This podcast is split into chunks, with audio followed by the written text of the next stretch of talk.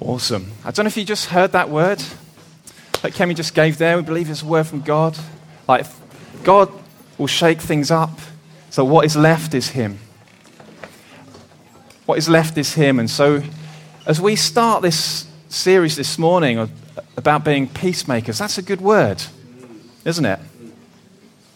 That where there's conflict, where there's struggle, where there's stuff going on, that God one day will renew everything and that He's always this. Like, did you know?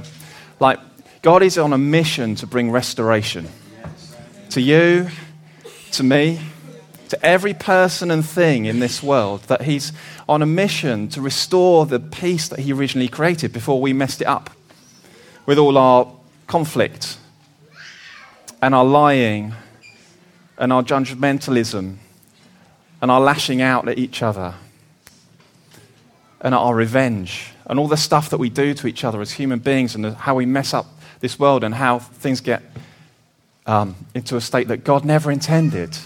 But God is a peacemaker. You'll know that already. Like, if you're a follower of Jesus, right, you know some of the peace that He's already put in your hearts. He's, you've already had a taste of that restoration power in your life, right? And, uh, and so today we're going to be looking at God as the peacemaker. God has always been in the business of making peace all through history, God has been making peace. Like when there's a moment in history where Jesus gave what is probably the most incredible speech that's ever been made. You can look it up if you like in Matthew 5. Um, he announces like how God's kingdom works and how transformation happens and how peace comes. And what he says is a, is a verse in verse 9. He says this Blessed are the peacemakers, because they'll be called children of God. Right? And so, what Jesus is saying is, He's saying to you and to me, like, as you're welcomed into God's family and as we become His children, we're also invited into His great mission to restore peace, to be peacemakers ourselves, and to build peace and build peace and build peace in the trajectory that God is on to restore peace to how things were meant to be. What a great mission to be on, eh? And so, we're looking over the next four weeks at this subject of what it means to be a peacemaker. We're going to look at it. We're going to look at um, peacemaking being the holistic restoration of relationships. And that peacemaking is moving towards conflict with the tools to heal and to restore. And so we've got four weeks over August. We're going to look, be looking today about how to see. Next week, we're going to be looking at immerse. The week after, contend. The week after that, restore. Okay? So today is about seeing. How do peacemakers see? Because seeing is like the first practice of peacemaking. It's the first rung on the ladder. It's the first thing that has to happen in order for us to join in as God's peacemakers. And so um, let's have a look at some stuff. I don't know, have you, anyone ever know what it's like to be on autopilot? You know, that's, you know that moment like where you arrive somewhere and you think, how did I get here? You've just walked down the road. Or maybe you're driving your car and you, you, you realize like you haven't really noticed anything that's happened in the last five minutes, but like you know you were the one driving, right? So what, so what happened there? It's not just me, is it? So, um, so I was driving home a little while ago and I, I drove into Hitchin, I drove into our flats. Um, I drove around the back, I parked in our car parking space. I put my car in there. I, I got out of the car, I shut the door, I locked the car, I walked round to the doorway at the bottom of the flats. I pressed the buzzer to get in. I went up the three flights of stairs up to the front door. I got my front door key out of my pocket. I put it in the, the lock. And it was only at that moment, right, I realized I hadn't lived there for five years. I know, right? I know. Shocker. And so, like, I'm, go- I'm going hot and cold. I'm thinking, oh, I'm going to get arrested now. Like, this is, this is breaking and entering or some sort of weird stalker thing. And you're probably thinking, like, you idiot. Like, how could you do that? How could you miss it? How could you not notice? Like, where was your brain at that moment? And my brain was not connected to my eyes. What, like, what was going on? But the truth is, like, we all do this sort of thing all the time. We all miss the things right in front of our eyes. And as people, um, we miss other people particularly. Don't we? We, we, let, we, we have this superficial view, this superficial seeing of people, where we don't see the real person, like we see them, but we don't see them. Does that make sense? And so um, we're going to talk a little bit about that today and what it means to see people like God sees them, and how, as we do that, we can bring peace to our world. So Jesus tells this story. Okay, he, he tells lots of stories, Jesus, in answer to questions, and this is one of them. This is the story of the Good Samaritan. And he tells this story, and it's a story about violence and conflict and racism and mercy and uh, compassion and all those things. It's also a story about seeing. So let's have a look, shall we? Let's turn. If you've got a Bible, you might want to turn with me. Let's have a look at Luke 10. And this is uh, verse 25 onwards. It says this On one occasion, an expert in the law stood up to test Jesus Teacher, he asked, What must I do to inherit eternal life? What is written in the law? He replied. How do you read it? He answered, Love the Lord your God with all your heart, and with all your soul, and with all your strength, and with all your mind, and love your neighbor as yourself. You've answered correctly, Jesus replied. Do this, and you will live. But he wanted to justify himself, so he asked Jesus, And who is my neighbor? And in reply, Jesus said. A man was going down from Jerusalem to Jericho when he was attacked by robbers. They stripped him of his clothes and beat him and went away, leaving him half dead. A priest, happening to be going down the same road, and when he saw the man, he passed by on the other side. So too, a Levite, when he came to the place and saw him, passed by on the other side. All right, we're going to pause there because some stuff has just gone down, right? There's this guy, he's, he's been walking, he's been attacked, he's been robbed, he's been beaten, he's been left half dead. And then two other men have walked straight on past. What is going on? It says that the men saw him and passed by on the other side. So, what Jesus is saying is like the men saw him, but they didn't see him. They didn't see him as a human being, they didn't see him as a person, they didn't see him with any dignity. Instead, they were caught up somewhere else. They kind of failed at the first hurdle of peacemaking, like they got a big fat zero on their peacemaking exam, right there. And so we like to read that and look at that and think, well, I would never do that. That's not me. I, I, I wouldn't be like that. But the point is this, right? Jesus has done something quite profound here. Because the man who's asked him the question um, he's put into the story two characters who are very similar to the man's answer to the question. And so he's saying to that man, Can you see yourself here? Like, could this be you? Would you behave like this? What is in you that would make you do that? And so, to us, right, today, 2,000 years later, knowing all that, he's asking us the same question. He's, he's pointing at the priest and the Levites. The Levites, like another type of holy person. And he's saying, Could this be you? Like, what is the stuff of our lives and the stuff in our seeing that stops us seeing people?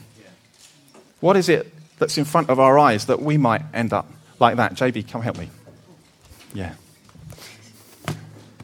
And so, and so maybe, um, like these two guys, maybe we have some of these. These shades. Put those on, JB, while I find my spot. How's he look?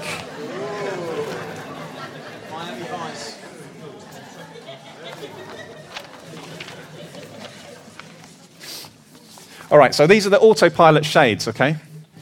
The autopilot shades come on when our head is disconnected from what our eyes are seeing. That's like me driving my car into the flats I lived in for. But we go around like this, don't we? We go around in our dream world or in our different place. If you're anything like me, you put on the autopilot shades, and then, and then sometimes there's this, right? This is the busyness blur. Okay, I've got some Vaseline here. Okay, and so if we live life at such a speed that we don't see things, that we don't have time to stop, then what happens is we add some busyness blur, like in all our super fast living and our no time and our schedules. We add the busyness blur, and then, and then next, maybe there's this. This is the self interest mirror. All right? So hold this up there, JB. And so we're going around life like this too, aren't we, sometimes? Like we think that everything that we see, everything right in front of our eyes, is about us. And so we, we're walking around like this and we can't see past it. And then maybe there's the conditioning mud. All right, this is straight from my garden this morning, okay? This conditioning mud. So I'm just going to add some of this on there too. Okay. There we go. And this conditioning mud, this is the stuff that we've grown up with. This is the way that we've experienced life already. This is like we all have baggage, right? We all grew up in an environment. We've all read things, seen things, heard stories. We've all got prejudices, biases, and all that stuff. And it, as, we, as we take that stuff in over our lives, it starts to smear like mud over our eyes and we stop to see clearly. And then there's the, this next one. Do you know what this is? this is the media marmite, all right? Do you know what media marmite is? Because we, there's things we love and things we hate, right? And you know how our modern world and modern media works, so many TV channels to choose from, YouTube and Facebook algorithms which pass back to us stuff that we've already agreed that we like, already agreed that we hate. It reinforces our prejudices. Like it, it stops us thinking afresh. It clouds our judgment again. Tells us exactly, you know, you were right all along. Okay, JB. So, we, uh, so there we go. There's some media marmite. There's more of this stuff, right? You see any of this you can see in yourself? This is, um, these are plasters. These are the pain plasters. That one's broken. Hang on. There we go. Okay, and so the pain plasters, what happens is as we go through life and we reach out to people and we form relationships and we make connections with people and we see people struggling and whatever, sometimes we get burnt, don't we? We get hurt. Like we get our arm chopped off just as we've reached out to somebody. And so we protect ourselves. And like we put these plasters over our eyes and we stop seeing people the same way. We, we, we're conditioned by what has happened as we've reached out before. And then we have this one, right? This is the. What is this one? What is this? This is the comfort cream, okay? Do you know what the comfort cream's for? It's for those times where you just start to glimpse someone as a real person and you see their, their, their stuff that they're involved in. You see how they're hurting. You see how they're broken. You see how they might be lying on the side of the road beaten up. And you start to realize if I get involved with this person, then this is going to cost me. It's going to cost me my time. It's going to cost me my energy. And, you, and, and so you start to think, said, oh gosh, I don't know if I can do that. I don't know if I can do that. And so instead, we, we, like, we get some comfort cream and we, and we turn away. And instead, we, we just go back to our comfort. And as we go back to our comfort, we kind of smear some of this comfort cream. Sorry about that, JB. on our eyes. And then, and then finally, if that's not enough, then maybe we have like the judgmental blindfold. You know, when we, when we think that we're better than someone else, or we have overly religious views, or like we're really self righteous about stuff, and we've got all this stuff already, you keep holding that up. There you go. and then you put the, the judgmental blindfold on. And we're carrying all this stuff around and we're sticking all this stuff over us. And, we, and what Jesus is asking here in this parable is how much of this is you? We might recognize it in the priest and the Levite, but how much of this is us? Like we would we'd be like that, wouldn't we, if we weren't careful? And so we need to pray and we need to seek God and we need to say, God, heal my sight. Like, help me to see as you see. Like, help me to take this stuff off. Help me to recognize it in myself. Heal me. Heal, heal the way I see. Heal the way I see people. God wants us to see like in 3D. Wants us to have like really great vision around the people around in our lives so that we can be peacemakers in the world. And so we need to do that. All right, you're done. Thank you, JB. Awesome job. Oh, he doesn't want to keep them. Okay. Brilliant. Yeah. And so we need to start to see in 3D. Because if we go around like this, we just, like, it's not a surprise, is it, that our relationships are broken and that there's conflict and that we're arguing with people and we have lifelong bitterness in our lives and all those sort of things. And so we need to pray, God, reveal my sight. Help me to see in 3D. And then the story continues, doesn't it? Let's carry on in the story. Where are we at? Verse Verse 33, Luke 10, verse 33. And it goes like this But a Samaritan, as he traveled, came to where the man was, and when he saw him, he took pity on him, went to him, and bandaged his wounds, pouring on oil and wine. Then he put the man on his own donkey, brought him to an inn, and took care of him. The next day he took out two denarii and gave them to the innkeeper. Look after them, he said, and when I return, I will reimburse you for any extra expense you may have.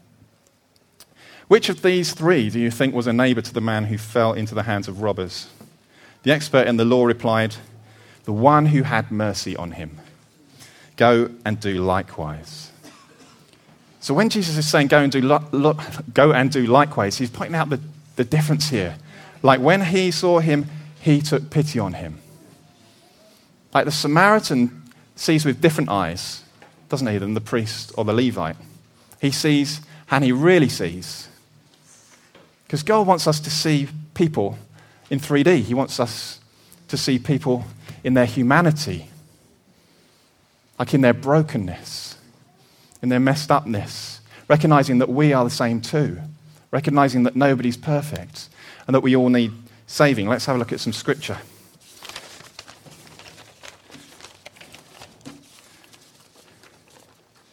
Oh. Can we get the Romans one up? Then I can.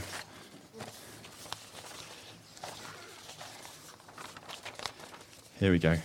What a wretched man I am. Who will, rec- who will rescue me from this body that is subject to death? Romans 7. Like, we all need rescuing, don't we? And the more we recognize that in ourselves and we see that in other people, that's we're starting to see in the first dimension. And then the second dimension of the 3D seeing is to recognize that everybody has dignity. Like no one is below us. We're all the same, really, and we all have dignity. God has given us dignity. Um, Galatians 3:28 There is neither Jew nor Greek, there is neither slave nor free, there is no male and female for you are all one in Christ Jesus. Everyone has value. Everyone is included. Nobody is walked past when they're beaten on the road. And then there's the third dimension like in everybody, there is the image of God. It says in Genesis, it says this Then God said, Let us make mankind, mankind in our image, in our likeness. So God has put himself into every human being. Like have a fingerprint on everyone of God's character. Everyone is able to love. Everyone is able to show compassion. Everyone's able to be creative. Everyone's able to give of themselves. And so we need to start to see in 3D, like the Samaritan was seeing in 3D.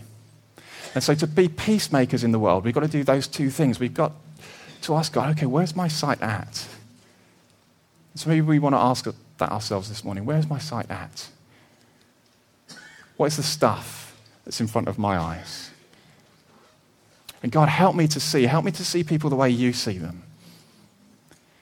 And as I recognize my, some of this in myself, I, I recognize myself in my humanity. I, reckon, I recognize too that you've, you've made me with dignity, and I recognize that you've made me with your fingerprints on me. We start to see that in other people. And so let me share some quick tips for doing this. So, firstly, you need to thank God that we are seen and loved by Him. Like, thank you, God, that you see me and that you love me. We need to acknowledge the pain we've caused others. We need to repent of self preference and the idol of me. We need to become students of others. We want to find out what makes people come alive. What are people's hopes? What are their dreams? When we meet people, let's have those sorts of conversations. We need to put screens away, slow down, pay attention. That's a big one, isn't it? And we need to look for relationships. Like, what can we do in our everyday, in our everyday moments, in our lunch breaks, in our dinner times, and our traveling time, and our moments in, uh, in the gym, or whatever we do? Let's look for relationships, moments where we can get to know people, really know them. And then we can join in with God in His peacemaking. We can change from people who walk past blind to people who walk past see, stop, bring peace wherever we go. Amen?